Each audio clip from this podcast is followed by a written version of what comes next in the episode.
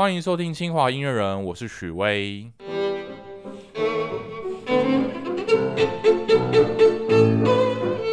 今天这一集又是我们的音乐解说气化的其中一集。那今天我们要来听的是一首可以说人类史上最受欢迎的一首交响曲之一。那这首交响曲呢？大家如果以前小时候有看过《交响情人梦》啊这部日剧，或者是有一部电影叫做《王者之声》，那一定就会非常的印象深刻。这首曲子就是贝多芬的第七号交响曲。贝多芬的第七号交响曲真的是非常非常受欢迎哦，因为它听起来真的是非常非常热血。那我觉得他现在。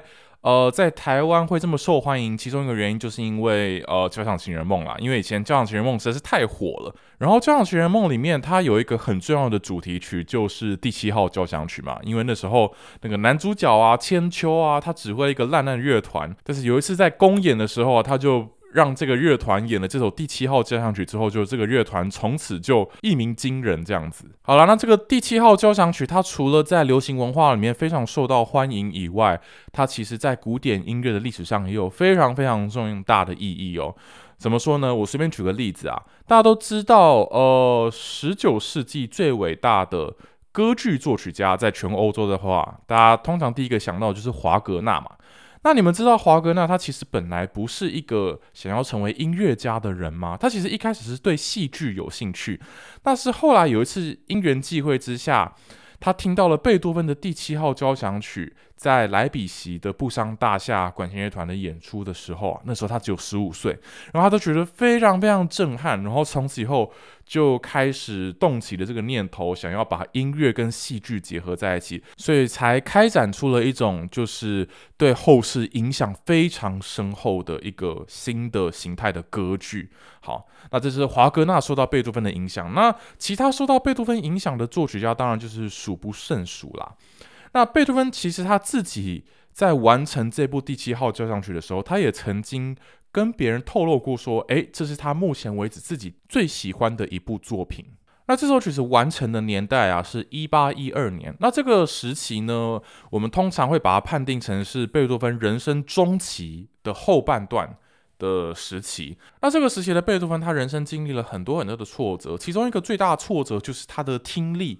已经非常严重的受损了。他从创作第三号交响曲，就是那个英雄交响曲之前的时候，就已经发现了这件事情。然后曾经在有一个叫做海利根的地方写下了一一封叫做海利根遗书的东西。然后就是觉得自己非常的绝望，因为一个音乐家居然耳朵听不到了，所以想要向这个世界道别。但是他后来就是克服了这件事情，克服了这个心魔，还是决定继续要呃奋斗下去。所以写下了后面的第三号交响曲啊，第四号、第五号、第六号啊，一路再到这首第七号交响曲。所以这是贝多芬这个人生中期的时候一个非常重大的事件。那另外一个重大事件就是，呃，一八一二年的时候，其实拿破仑在欧洲横扫的这个状况。已经慢慢的来到了尾声，所以贝多芬这个时期创作的时候啊，他本来其实是蛮支持拿破仑，但是到了这个时期的时候，他其实对拿破仑是相当的反感的，因为他觉得拿破仑本来大家都觉得他是个英雄，结果没想到他后来就是征服了欧洲之后，居然想要想要称帝，想要说自己是皇帝，那他跟过去那些旧有的思维的那些传统又有什么两样呢？所以，就很多知识分子都对拿破仑非常的失望啊。那包括贝多芬自己，也就是这样子。那从什么地方可以反映出贝多芬对拿破仑的反对呢？就从这首第七号交响曲首演的这场音乐会来看哦。怎么说呢？因为贝多芬这首第七号交响曲首演的时候，他又安排了另外一首曲目，在这场音乐会里面，也是他自己的新的创作。那首曲子就叫做《威灵顿的胜利》。那这首曲子非常的有趣哦。这个威灵顿是谁呢？威灵顿他其实是来自英国的一个公爵哦。那他的胜利是什么胜利呢？他其实就是在一场海战上面打打败了这个拿破仑那一方的军队的这一场胜利。所以之后你就可以感受到，哇，这个贝多芬他对拿破仑的反。对，已经是非常的直截了当的。好，那这些背景的前情提要讲完之后，我们还是来直接听一听看这首曲子吧。我们先从它的第一乐章开始。这个第七号交响曲的第一开头啊，它其实就。非常非常的特别。对当时的听众来说，从来没有听过一首曲子是用这样子的方式开始的。因为这首曲子一开头会出现一段非常非常长的前奏。那我们今天会聆听的录音版本，同样是要非常的感谢台北市立交响乐团授权给我们使用他们的呃发行的专辑哦。那我们来听一看这首第七号交响曲的第一乐章的一开头的这个很长很长的前奏。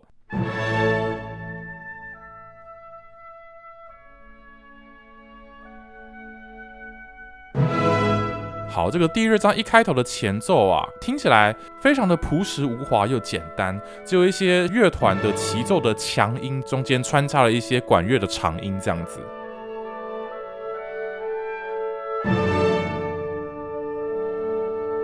但在这个盛大庄严的一开头之后啊，接着开始进入到了一段很小声的，然后你会听到一直有弦乐的上升音阶的片段。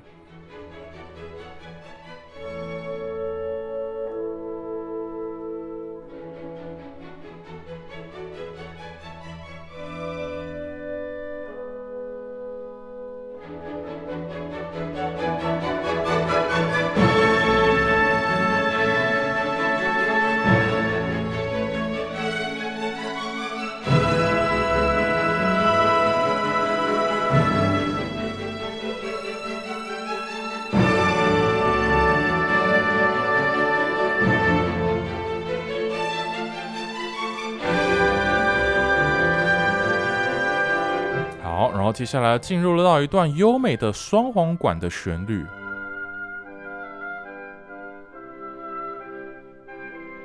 好，那比较敏锐的观众听到这边，应该就察觉到事情的有一点不太对劲的地方了。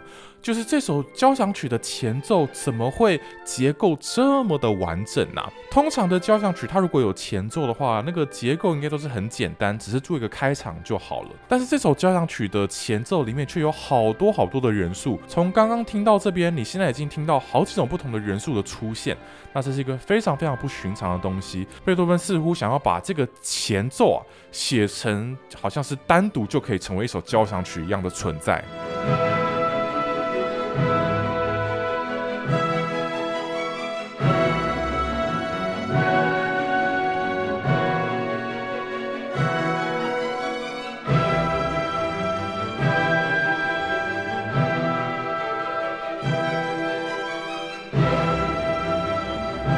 然后又回到了刚刚那个优美的旋律，其实这次换成是由长笛来独奏。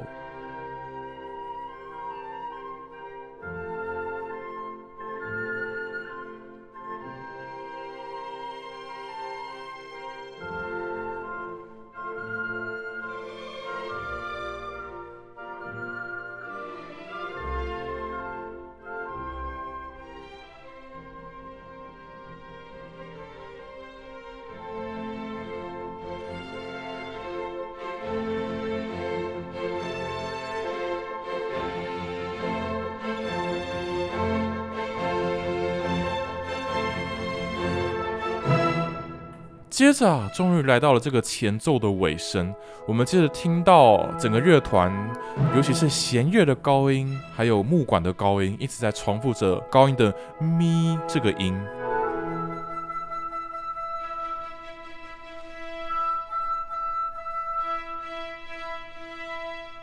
那这个咪这个音一直重复，一直重复，好像贝多芬要让我们产生一种期待一样的感觉哦。那他想要我们期待什么呢？这当然就是这首交响曲的主要的部分喽。所以经过了漫长的前奏之后，我们终于听到这首交响曲的第一主题出现了。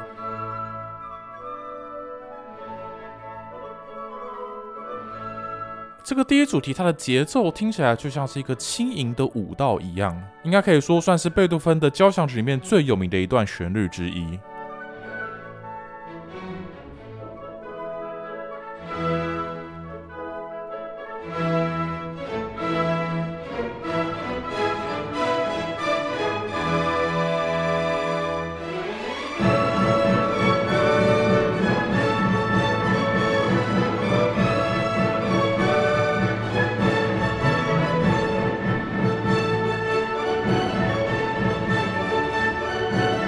哇，是不是非常的热闹啊？这些热闹的武道的节奏啊，也难怪华哥那会说他是武道的神话。接着来到他的第二主题。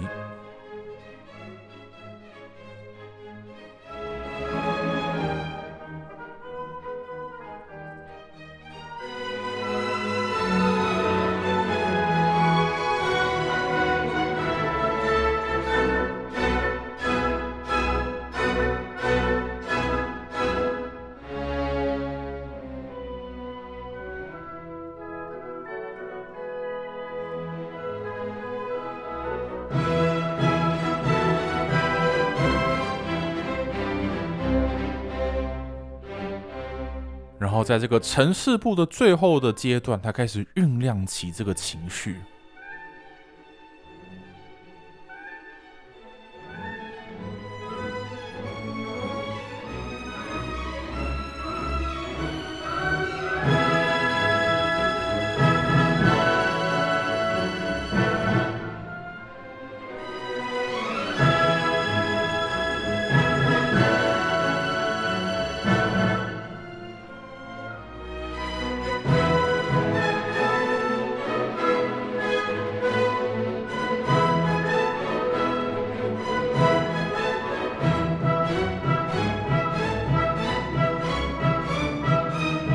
好，到这边为止，这首交响曲的城市部就已经结束了。我们在讲一首交响曲的结构的时候，通常会说它们是一个奏鸣曲式嘛。那奏鸣曲式就是会有城市部、发展部跟再现部。那城市部就是会有我们刚刚听到的第一主题跟第二主题。那接下来在发展部的时候，作曲家就会把刚刚前面出现过那些主题啊、那些元素啊，在这边做进一步的发展。所以接下来你就会听到很像是刚刚出现过的第一主题或第二主题，只是在这边长得不太一样。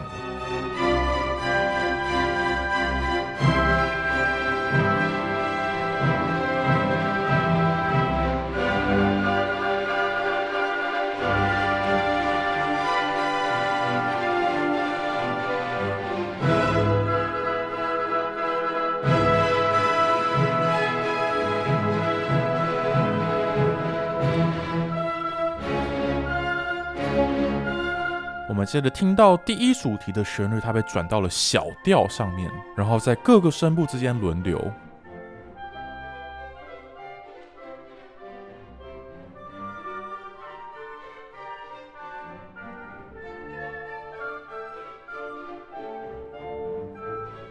然后接着情绪又开始慢慢要高涨起来了，准备要迈向发展部最后的高潮。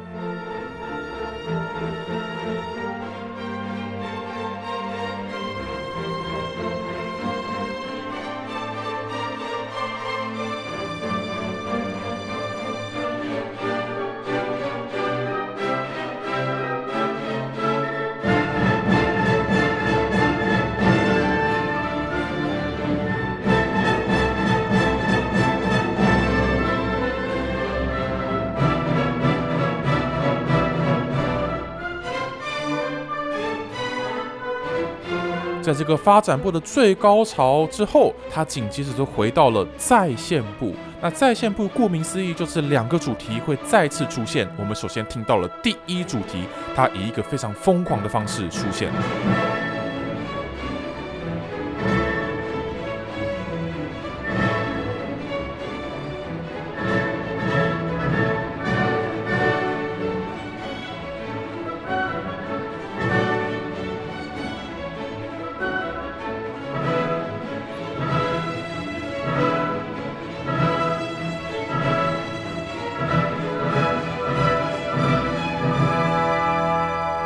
在线部里面，贝多芬并不会让音乐一模一样的再现，而是让它有一些不同的变化。比如说，在这边，他就用木管让这个第一主题用比较忧郁的方式再呈现一次。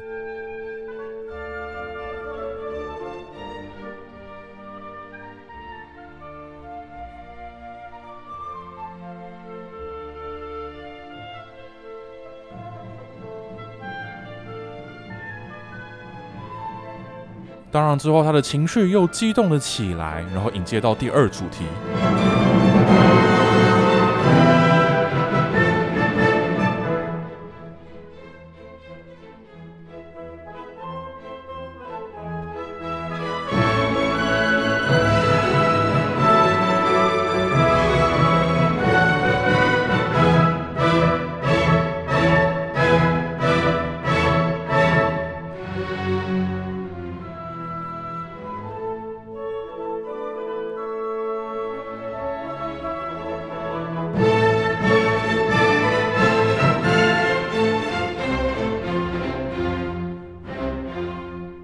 在两个主题又再现过一次之后，来到了再现部最后的结尾，情绪再度开始酝酿。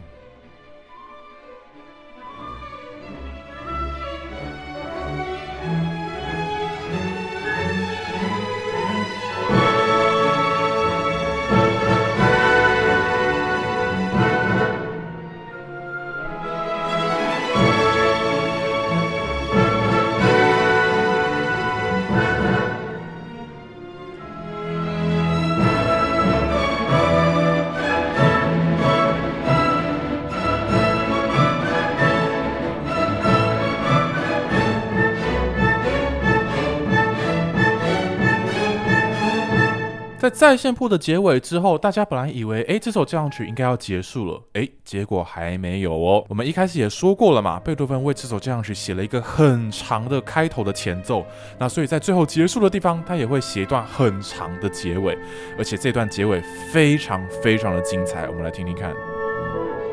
你可以听到大提琴跟第一提琴不断的在重复着一个半音阶的旋律，这样。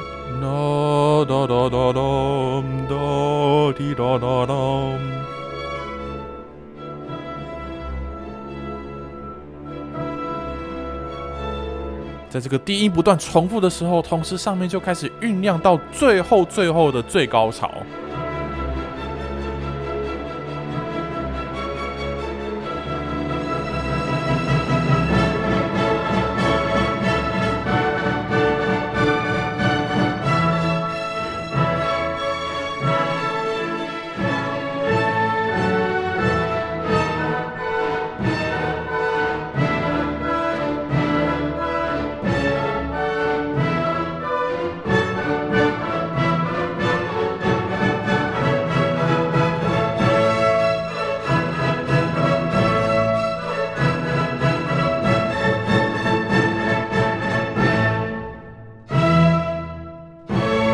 哇，这个就是这个第一乐章最后非常热血激昂的结尾。可以说，贝多芬在整个酝酿情绪的手法非常非常的厉害，也难怪这首交响曲在一首演之后就这么大受欢迎。但是啊，其实这首交响曲里面真正最有名、最受欢迎的还不是第一乐章哦，其实最受欢迎的是它的第二乐章。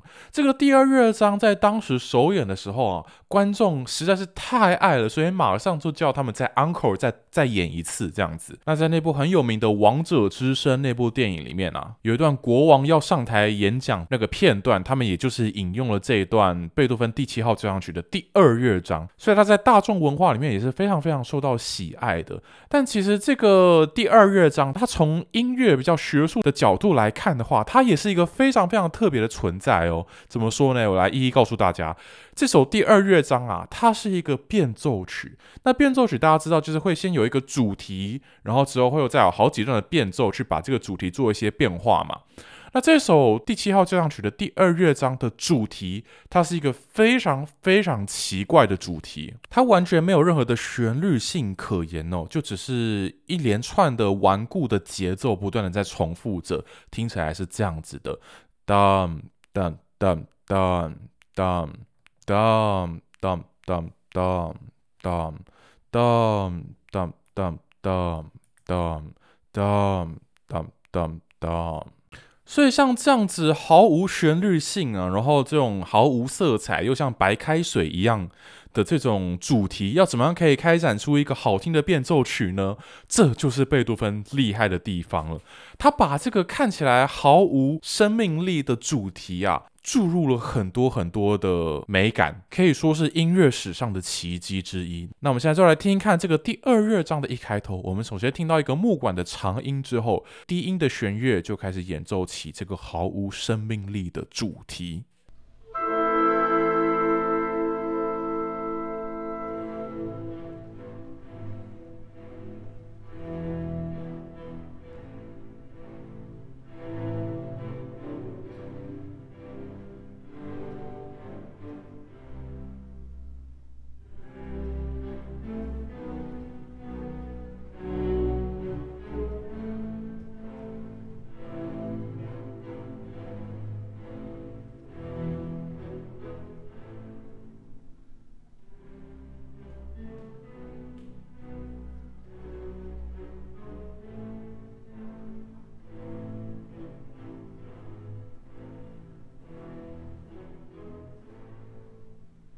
哇，大家听到这个主题，你觉得怎么样呢？它是不是听起来真的是非常的简单又质朴呢？从头到尾都是弦乐一直在当当当当当。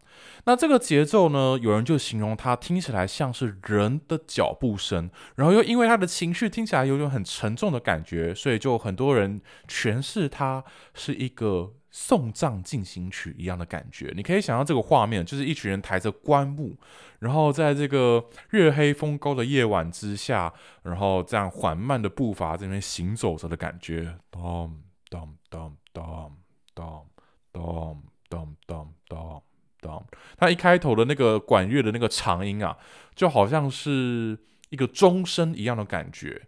噔。然后送葬的队伍就开始进行了，这样子，大家可以这样想象啊，非常有趣。但是真正有趣的还是在之后，贝多芬怎么让这个主题被变成一个变奏曲开展出来。我们会听到，在这个呃沉重的步伐之上，贝多芬让贝多芬在弦乐上面又加了一个像是拉长音的旋律。跟这个沉重的步伐做出了对比，然后开展出了第一个变奏。那这个新加上去的旋律听起来是这样子的：哒滴哒哒哒哒哒哒哒梆。我们来听一看这个主题跟这个新的旋律合在一起之后的样子。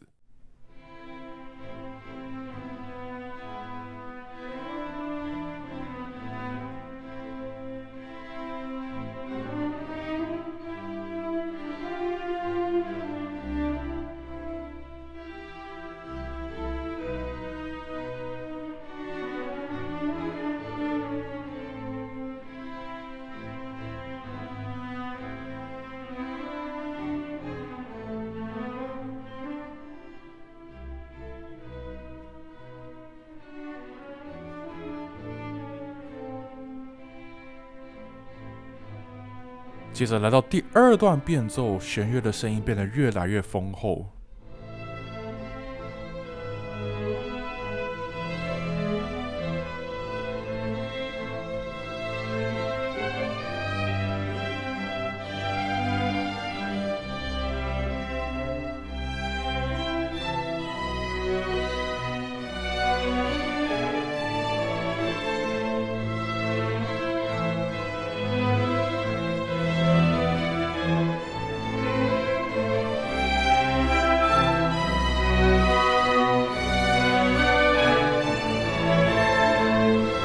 接着第三段变奏到了情绪最高涨的地方啊，连管乐都加入了。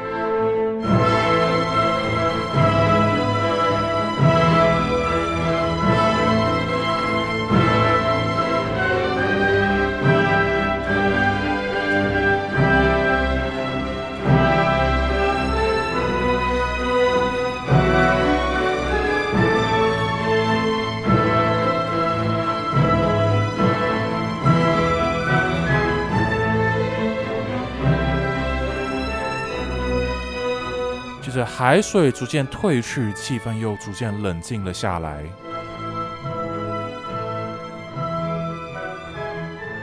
到这边，这个变奏曲的部分就告一个段落。接着来到了这个乐章中间的部分，是一个很优美、很优美的旋律。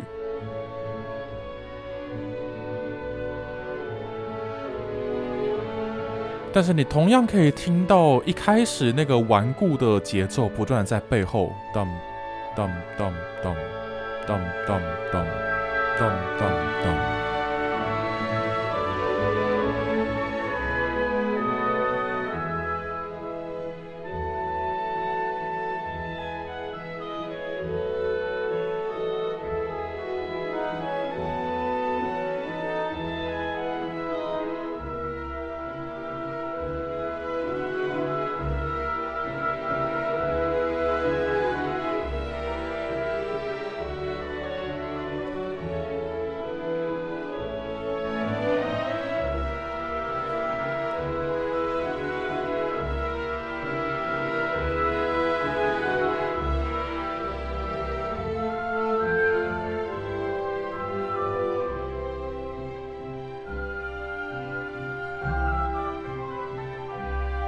只有这个优美的旋律进行到一半，突然情绪急转直下，又再度回到了小调，然后又再度回到了一开始的那个主题。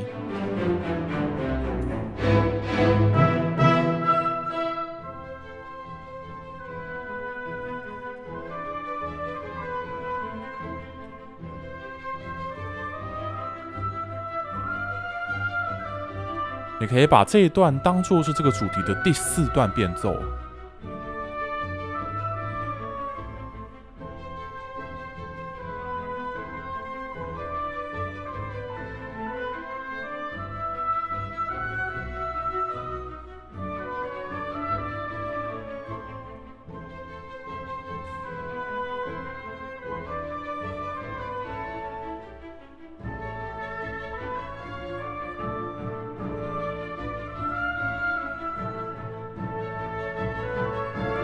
紧接着，在下一个段落，贝多芬又为这个主题写下了一段非常非常精彩的副歌。那什么是副歌呢？副歌就是一种从巴洛克时期以来非常非常经典的一种多声部写作的方式。它写起来非常的困难，因为要。考验了作曲家要很深厚功力的对位法技术。那具体来说，副歌这种音乐，它会首先你会听到这个副歌的主题被一个声部呈现出来之后，那之后第二个声部、第三个声部就紧接着模仿那个第一个声部去演奏那个副歌的主题。那在这个乐章的这一段副歌呢，贝多芬就直接引用了前面那个变奏曲的主题，然后把它做了一点变化之后，成为了副歌的主题啊，听起来是这样这样子的。Bum bum bum bum bum bum bum bum bum bum bim bum bum 那除了这个旋律以外，你会同时听到另外一个旋律，哒哒滴哒哒哒哒滴哒滴哒哒哒哒哒哒。那这个是这个副歌的第二个主题哦，所以这个副歌是一个非常特别的双主题副歌，就是你同时会听到两个主题在进行着。那接下来别的声部加入的时候，也是同时模仿这两个声部在进行。那我们来听听看这一段精彩绝伦的双主题副歌。首先是一开始的两个声声部演奏这两个主题。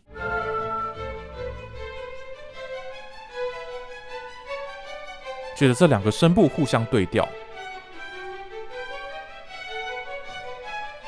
然后新的声部加入，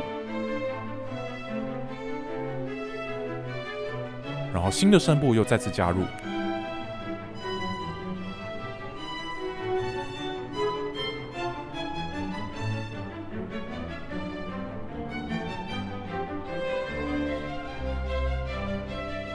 然后这个副歌翻到这边之后，情绪又再度开始酝酿了起来。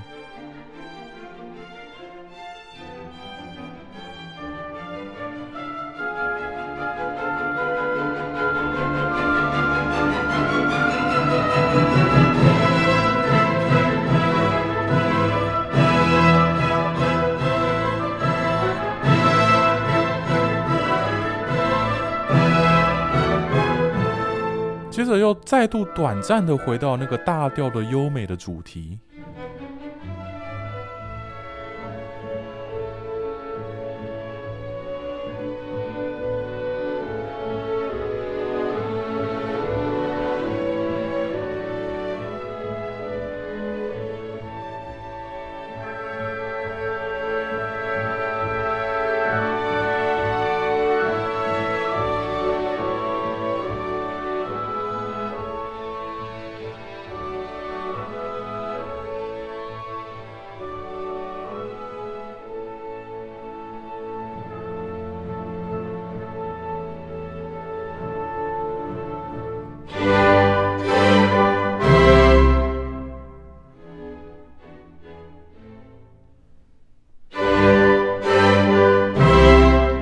着各个声部缓缓的、小声的把这个主题最后一次呈现之后，这个乐章迎来了它的结尾。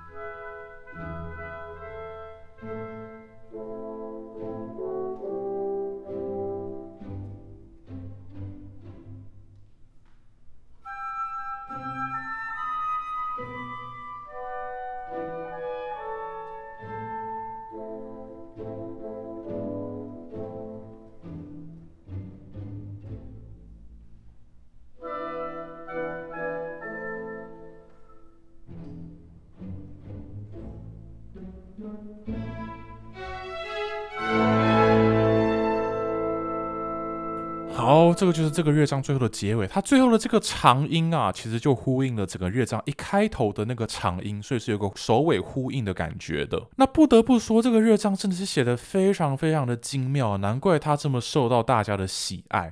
但是这首第七号交响曲，其实后面的两个乐章同样是相当相当的精彩，尤其是最后一个乐章，真是听得让人热血沸腾。